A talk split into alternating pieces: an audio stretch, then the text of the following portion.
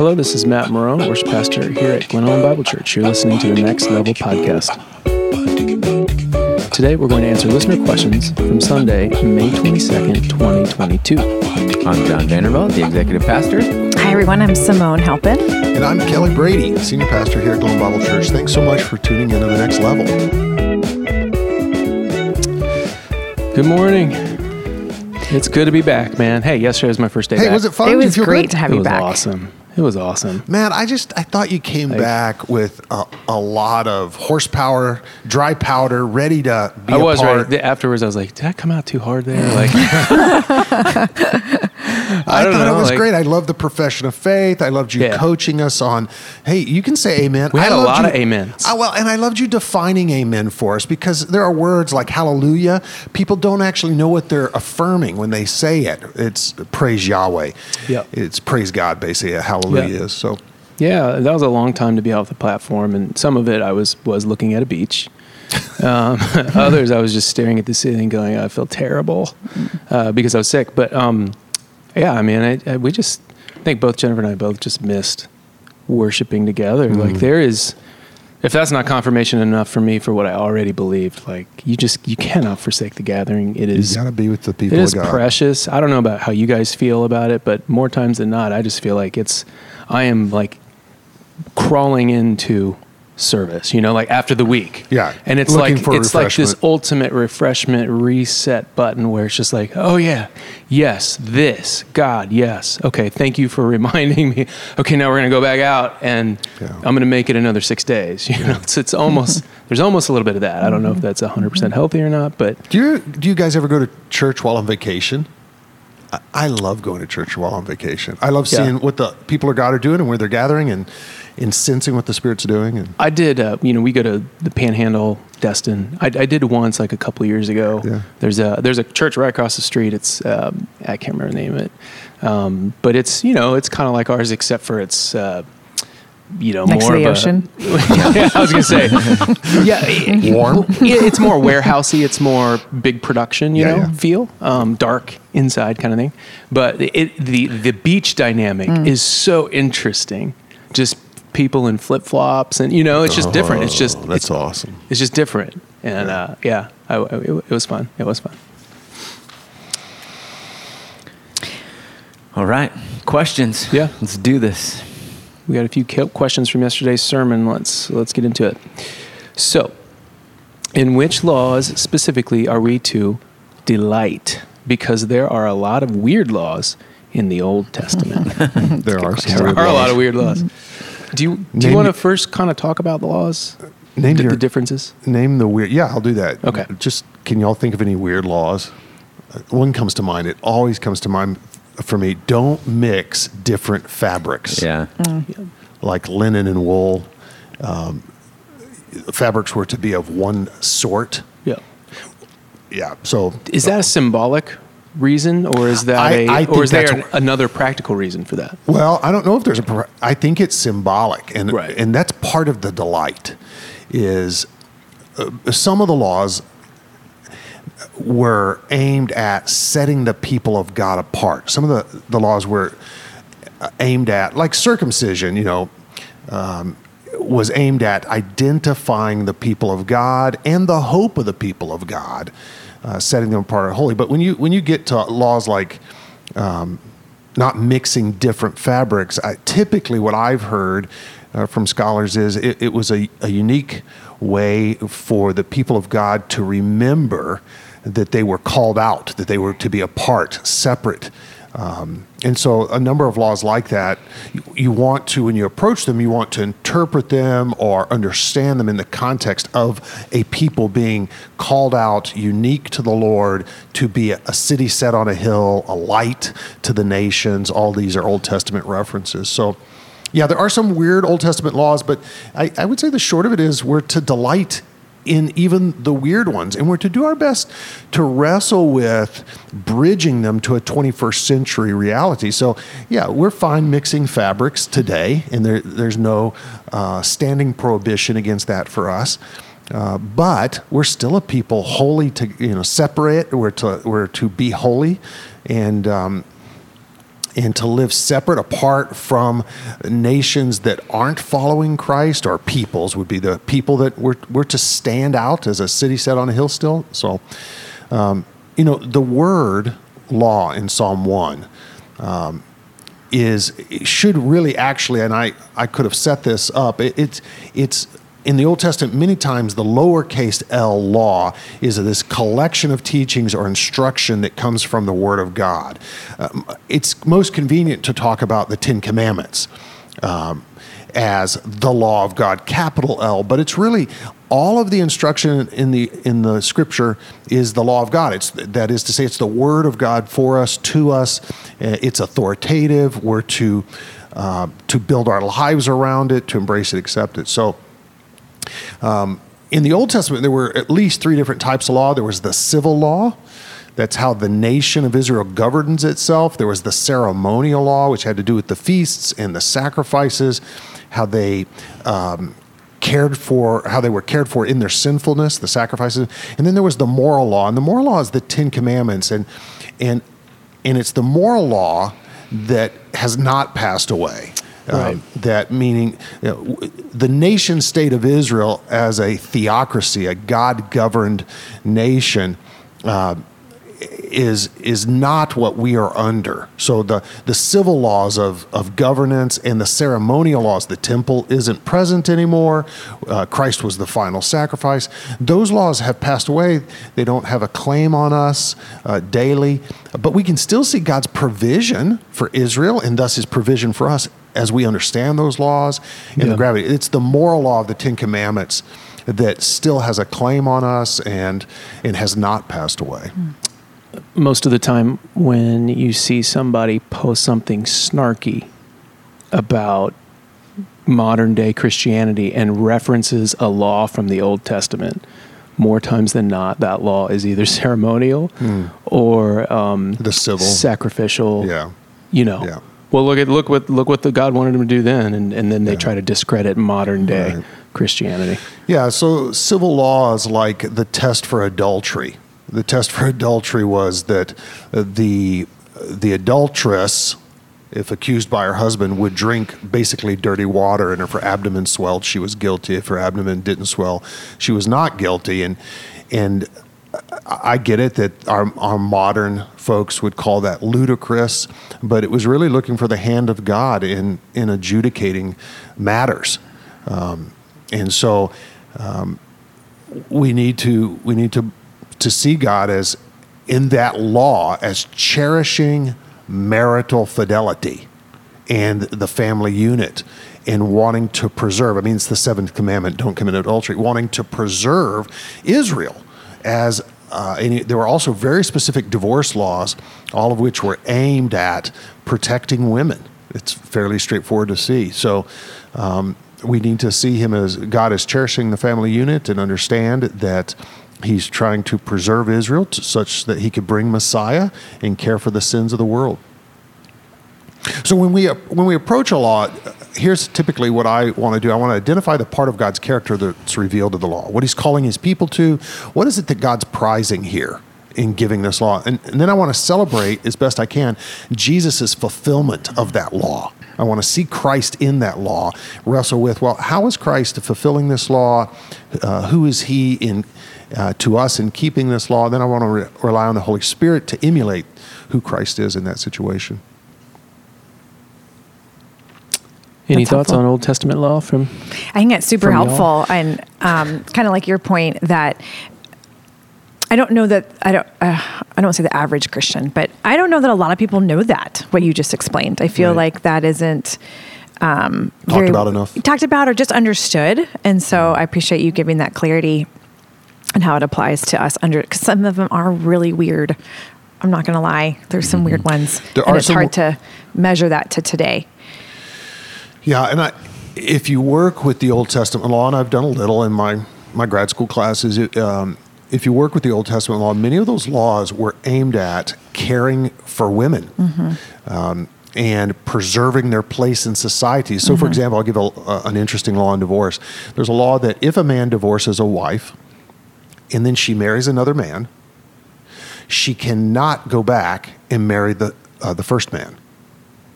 So there's a, and it was aimed at protecting women from just being passed around.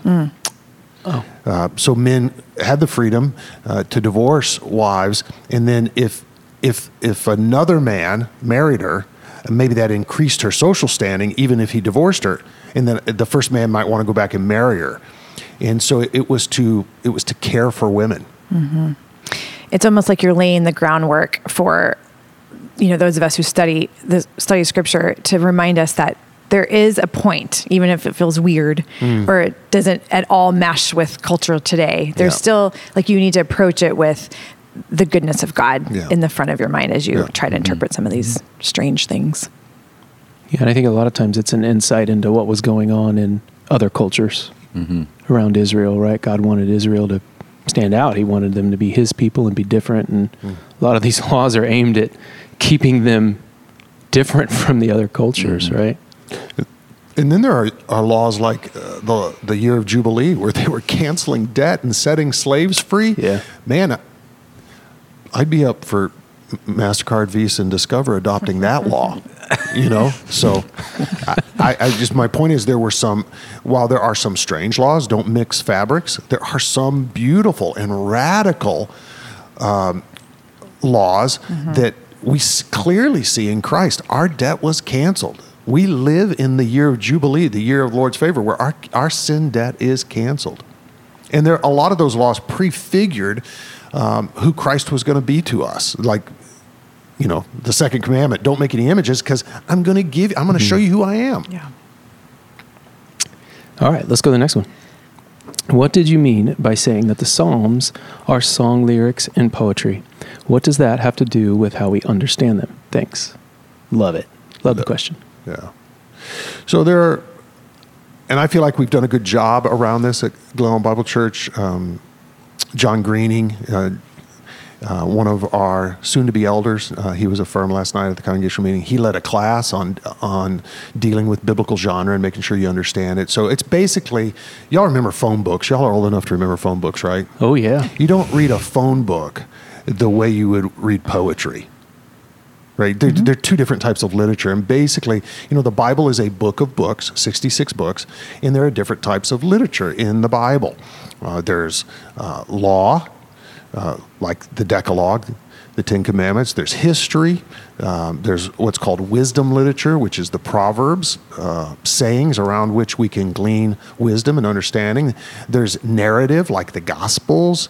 Uh, there's uh, the Book of Acts has has narrative in it. Uh, there are epistles, that is personal letters, one to one or one to a few. There's prophecy. There's apocalyptic literature, um, which is uh, literature like the Book of Revelation, some of the Book of Daniel.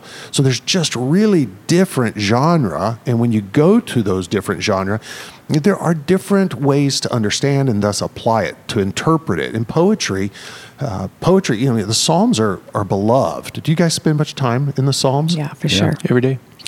Yeah, that's newer for me in the last decade. I, I'll, I'll be frank with you. I, uh, the Psalms wasn't a book I turned to, and- but as I have matured in my faith and as a man, I, I am growing in, in valuing the Psalms and the poetry and, frankly, the emotion that is talked about in the Psalms. So when you get to the Psalms, you got to realize it's poetry, and poetry is is a unique literature, and Hebrew poetry is unique. It's, it's not like modern poetry, and so there there's parallelism in there. So.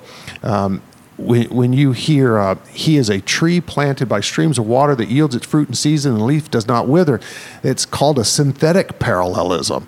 It creates a, a new out of two, or an existing one blossoms into a second. So he's like a tree planted by streams of water, and then a secondary effect of that, which yields its fruit in season. And so there is there's parallelism, uh, there's contrary or antithetical parallelism, there's synonymous parallelism, like wash me thoroughly from my iniquity, cleanse me from my sin. Wash, cleanse, uh, iniquity, sin. So there are these parallels set up in the poetry. And so when we hear, when we listen to our favorite country songs, our favorite Western songs, then we can we we understand there's poetry there. That was a joke. Anyway, chiasm. So A B B A. So at the at the, there, have mercy on me, O God, according That's to A. yeah. according to your steadfast love, B. according to your abundant mercy, B. blot out my transgressions. A. So there, there, are, there is a symmetry in in the way they are um, are building these poems, and not to know that you miss a lot of the the gravitas, the the weight. And sometimes there's acrostic. And, and sometimes in the Bible, some of the Psalms say this is an acrostic Yeah. psalm, which means it goes down the Hebrew alphabet. Yeah, right? from like beginning to end. Right, right. Psalm right. one nineteen does that. Yeah. So just you want to know that you want to know um, the goals of the author in order to handle his communication well. Yeah. Do you guys remember when you first started uh, studying genre? Like I, I, I remember first kind of finding out like, oh gosh, I need to handle the books of the Bible differently, and how, like, how did that make you feel?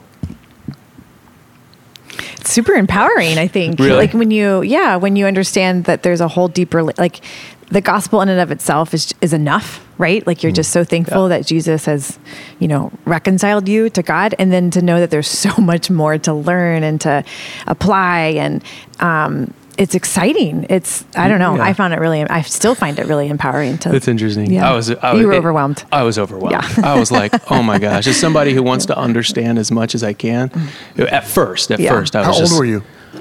Um, I don't know. It was within the last ten years. Okay. You know. Yeah, you weren't raised in a believing home. Um, No, no, you see, weren't it was regular sitting. It in was like mind blown when I found that Yeah. out, you know, and was just like, Yeah. what? Well, because Oh it my makes you feel like you could be reading something wrong. Exactly. There, there is exactly. that level to it. Yes. Yeah, for sure. Yeah. Yeah. Yeah, I I think I was in high school and I just noted, oh, he's trying to do. You know, I'm listening to the the, the pulpiteer, the preacher, and I'm I'm I can remember thinking, he's handling that differently, and just noting that his caution in preaching, I for me realizing the genre, the breadth, says something to me about the beauty of Revelation. Hmm. That hmm. there's, he is making himself available with different linguistic opportunities here for us. Because poetry wasn't always my thing. I would I would hunker down in Romans and work in Romans or the epistles, and so, and then it's there's a breadth of it. There's a breadth, and it's beautiful, and it only makes sense that given the breadth of humanity's needs, that there'd be a breadth of revelatory um, scripture. Yeah. Yeah, and that's where I am now. I think it's beautiful. I think it's wonderful. I love it. The emotion in the Psalms has really ministered to me in in the last decade in the way that you know nothing else in Scripture is, is probably gonna. The Yeah. history books don't speak to it. So Like it, like it gives you permission to be It emotional does. yourself. yeah, In a way. uh, you know Psalm Psalm two, kiss the Son or judgment's coming.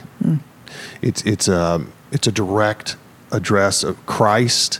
Um, my God, my God, why have you forsaken me? Um, you know, if Christ felt that, then then certainly I may feel that at times. Um, and then the affection expressed, you know, just the love for God in the Psalms. I love the the idea in the genres. I think a lot of what you s- shared about um, how God would reveal Himself in these different ways allows us to connect. But I also see a real beauty in that God used and revealed Himself to the authors. He inspired them, and what inspiration looks like. I mean, that's a whole you know. There's a lot of different angles on that, but we believe you know it's wholly inspired. Um, by God, but yet written by a human hand, you know, and through somebody's Right, life, right. You know, and um, that God spoke to them clearly, you know, and and helped them. But you think about all the different authors and that God used different people with different giftings Personalities. and personalities, Yeah. and you know, when you compare, um, you know, James to Paul and you can see their uniquenesses and their personalities in in that. And you think of the, you know some of the other genres that you've mentioned. And i think it's really powerful that god inspired you know people with poetic gifts Yeah.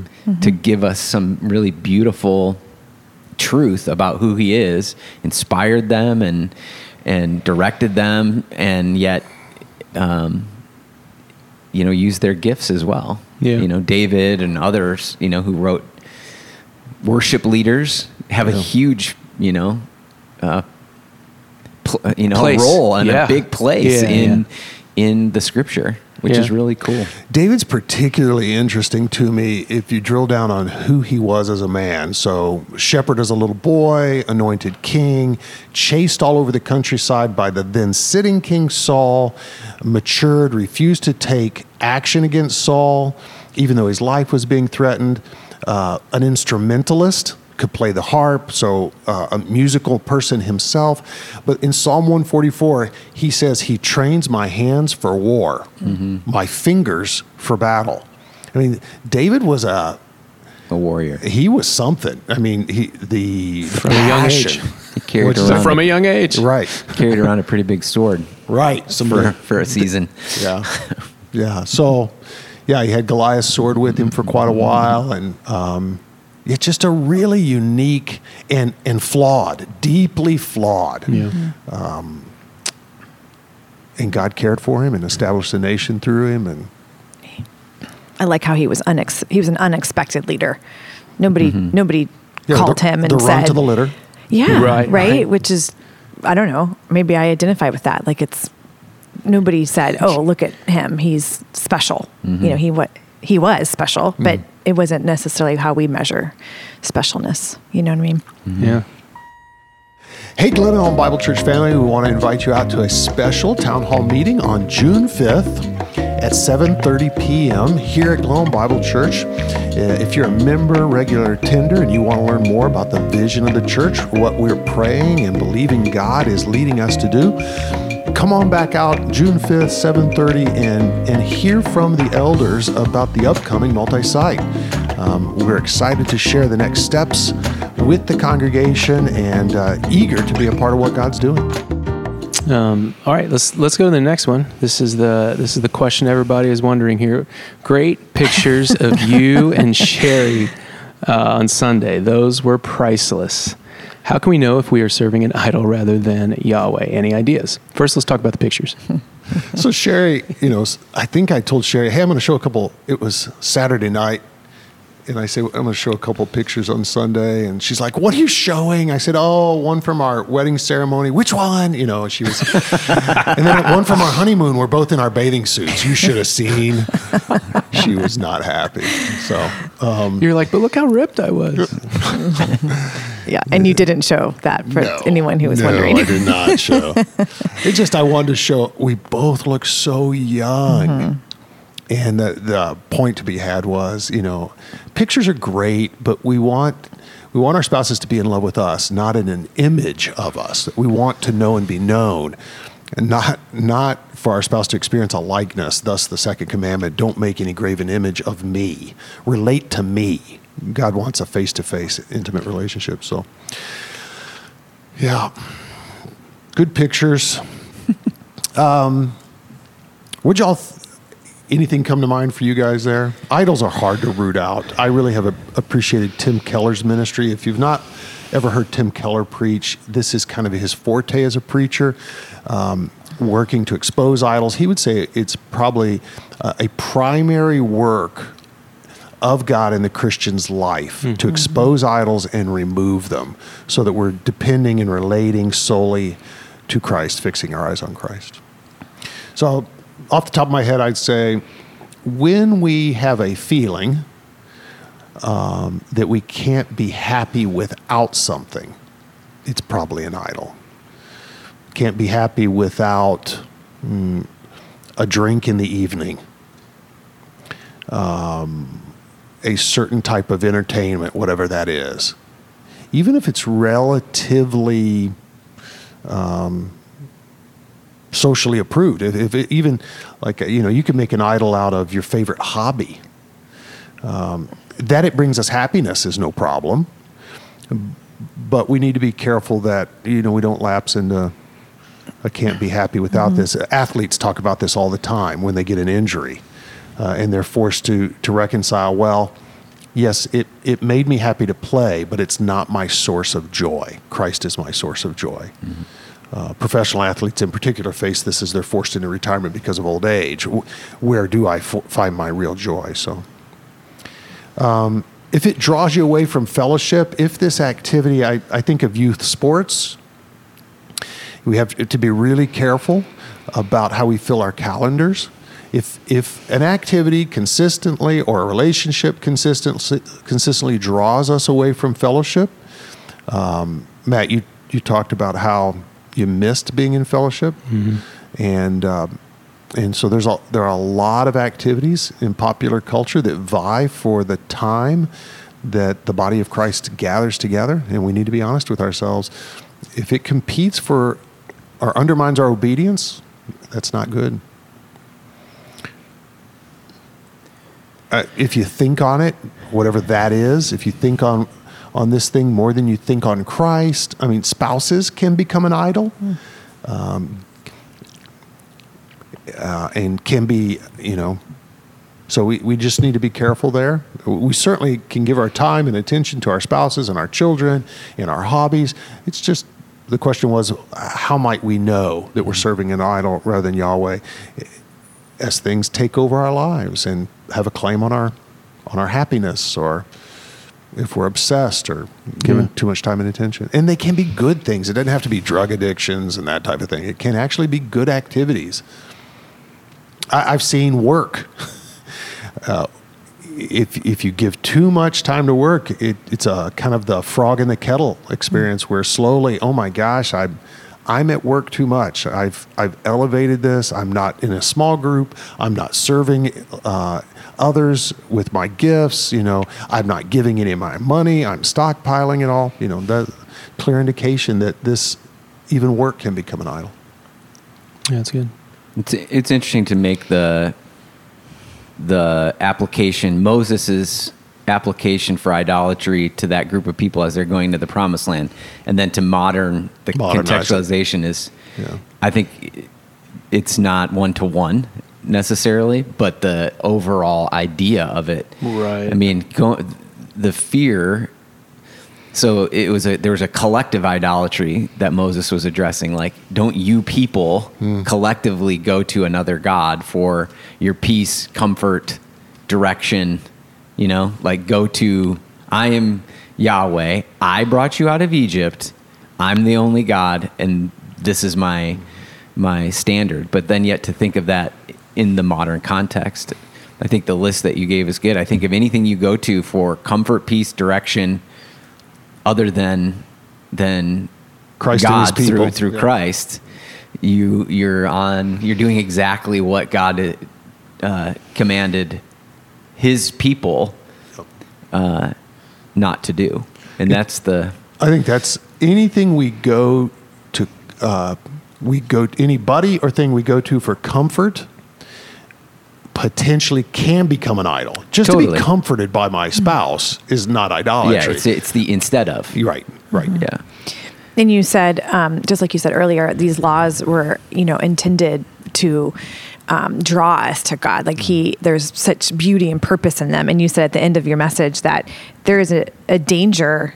The danger is that we become like our idols, and that that jumped out at me. Um, that if we're not careful, we're replacing Christ. And I, I, I'll just admit it. I had never put it together when when God says in Deuteronomy, "Do not make another image," and then Christ fulfills the, The image. image. I was like mind blown. You Oh, know, that's fun. oh yeah, Yeah. no, it was so it was so um, just beautiful the way literally how Scripture is fulfilling Scripture. You know, and well, not in that moment, in that moment for me, and um, how anything else, any other image you put, it's not that you're just idolizing something for comfort or the things that you said. Even I would think a lot of people yesterday thought of positive things that, like you're saying, not everything is an idol, is a negative, like an idealistic life, for example. Mm-hmm. Um, but anything we put in that spot of God is actually replacing Christ. Mm-hmm. I'd, ne- I'd never thought about that specifically. Like I'm actually moving Jesus over hmm. As if he's not enough and putting something else there. And um, when you look at it, for me, when I looked at it that from that perspective, I'm like, I, I'm more motivated today than I ever maybe have to not form other idols because Jesus has already fulfilled everything we need um, in our life and why replace him. Yeah, let's fix our eyes on him. I'm glad you brought up Jesus because this um, comes into the, the final question here.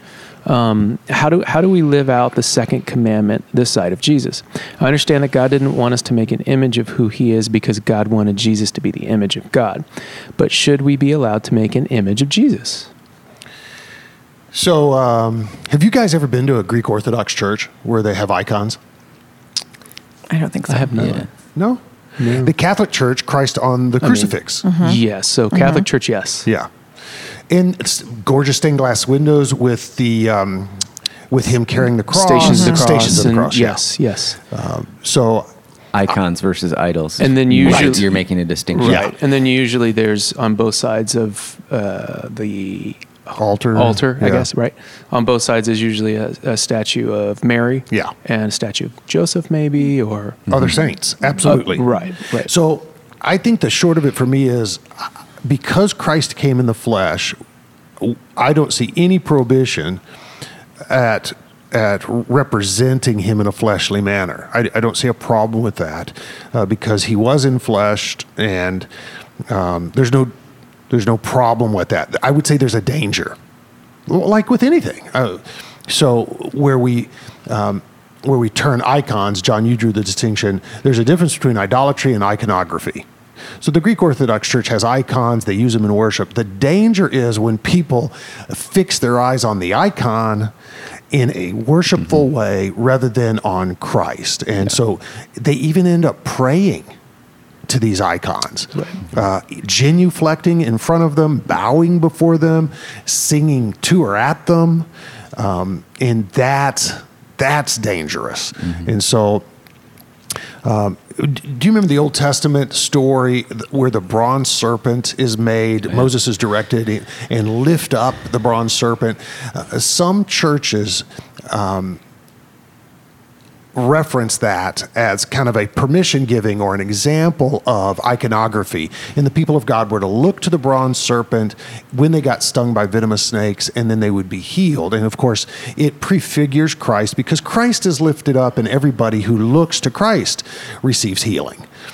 So, just as and Christ himself said, just as the serpent was lifted up in the wilderness, So must the Son of Man be lifted up. so we're good to go there. We, we see that it prefigures Christ. The problem is, no one was bowing or praying to the serpent uh, or worshiping the serpent. Um, Right. And so it icons- served a specific function. it, it did. Yeah. And so um, when I see movies that depict Christ or uh, shows or whatever, or I, I'm not bothered by it unless, unless it depicts him and there's not, not going to be a perfect depiction of him. You know, when Christ has blonde hair and blue eyes, th- we've got a problem. Uh, just culturally, we know that's not the case. He couldn't have had blonde hair and blue eyes given the, the culture. But uh, so we want to represent him accurately. Um, and we know he was fairly normal looking. He had no stature or form or shape that we should be drawn to him. He wasn't. Um, Yeah, and there's, I mean, that's a cultural. There's, um, I went to an art exhibit one time that was uh, all different cultures with their representation of who Christ was, Oh. which is in, Interesting. interesting. I mean, the African Jesus, the Right. the, the Aryan. yeah, the the the blonde Jesus, and the Yeah. um, you know, uh, Latino Jesus, and I mean, there's been Yeah. you know, Yeah. all sorts of different kind of representations of that, um, of of Christ in different different cultures over over the time period. I, I think it's interesting when, uh, like artistic renderings of of Christ, right? Like um, the Billy Graham Center has the art museum, and they've done some some things with that that I think are really beautiful and helpful in understanding more. You know, Christ, depictions of Christ over the centuries of the church and and things like that. But the the worship. Uh, making it tr- like that's tr- that is the Jesus, that is the representation, or that you know what I or, mean. That's or that is my Jesus. Yes, the, the one I'm looking at. right. Yeah. Um, that that's n- you know yeah. Uh, so anytime it it comes a thing of that, yeah. that's who we're going to worship. That's what we're going to look at. That's who we're going to rather what, than what was the Mel Gibson movie that I Passion of the Christ. Yeah, yeah. So I found that helpful just to understand the physical uh, suffering that Christ went through. or the Jesus depicted in the Chosen Yep. series and Yeah, I found him like very he the depiction of Christ there in teaching and interacting with sinners, and I found it uh, helpful and encouraging to watch. Uh, do you guys have you ever thought about um, other world religion figures? Um, I, I realize we won't see a picture of Muhammad, right? Yeah. But um, like I'm thinking about the Buddha, and that's like it's pretty uniform. Uh, Now I don't know. I haven't done a study on this. I don't Right. know. I'm just thinking of every time I see pictures of. Is there any other world religion you guys can think of where you see its primary prophet or even God or whatever, where it has so many different physical Yeah. representations over the over time. thought cul- about it. cultural Yeah. you know like because in a sense um like yeah i mean if, if you yeah i mean jesus looked a certain way we know Right, that because right. where he grew up and where he lived um, but in a sense there's a, a beauty of everyone seeing themselves in jesus you know like obviously we don't want to worship that image or Mm-hmm. Right. think that it's Right, you or know claim it historically accurate Yeah, right. but there's like a part of it that I think I'm, I wonder if if it is um, a consequence of how um, uh, how the gospel transcends cultures and how you know it um, it can be uh, translated into other languages and you can experience God's word in that way and Yeah. I'm wondering if that has a, a consequence on people feeling so um, you know culturally connected to mm. Jesus. I love just- it. I think don't you're know. onto something there. I, I think the depiction of Christ is valuable in that it reminds us of his humanity. Mm-hmm. And, and he came Right. for all of humanity, mm-hmm. every Yeah. nation, tribe, language group.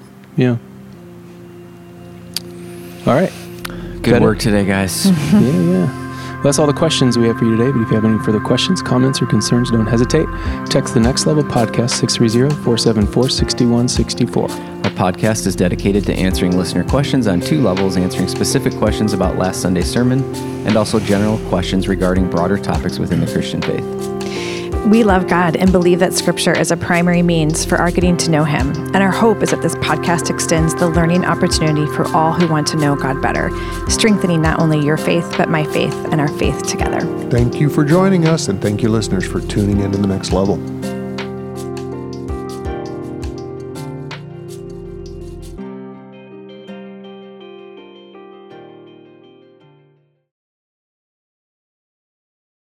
Boom. Prophecy.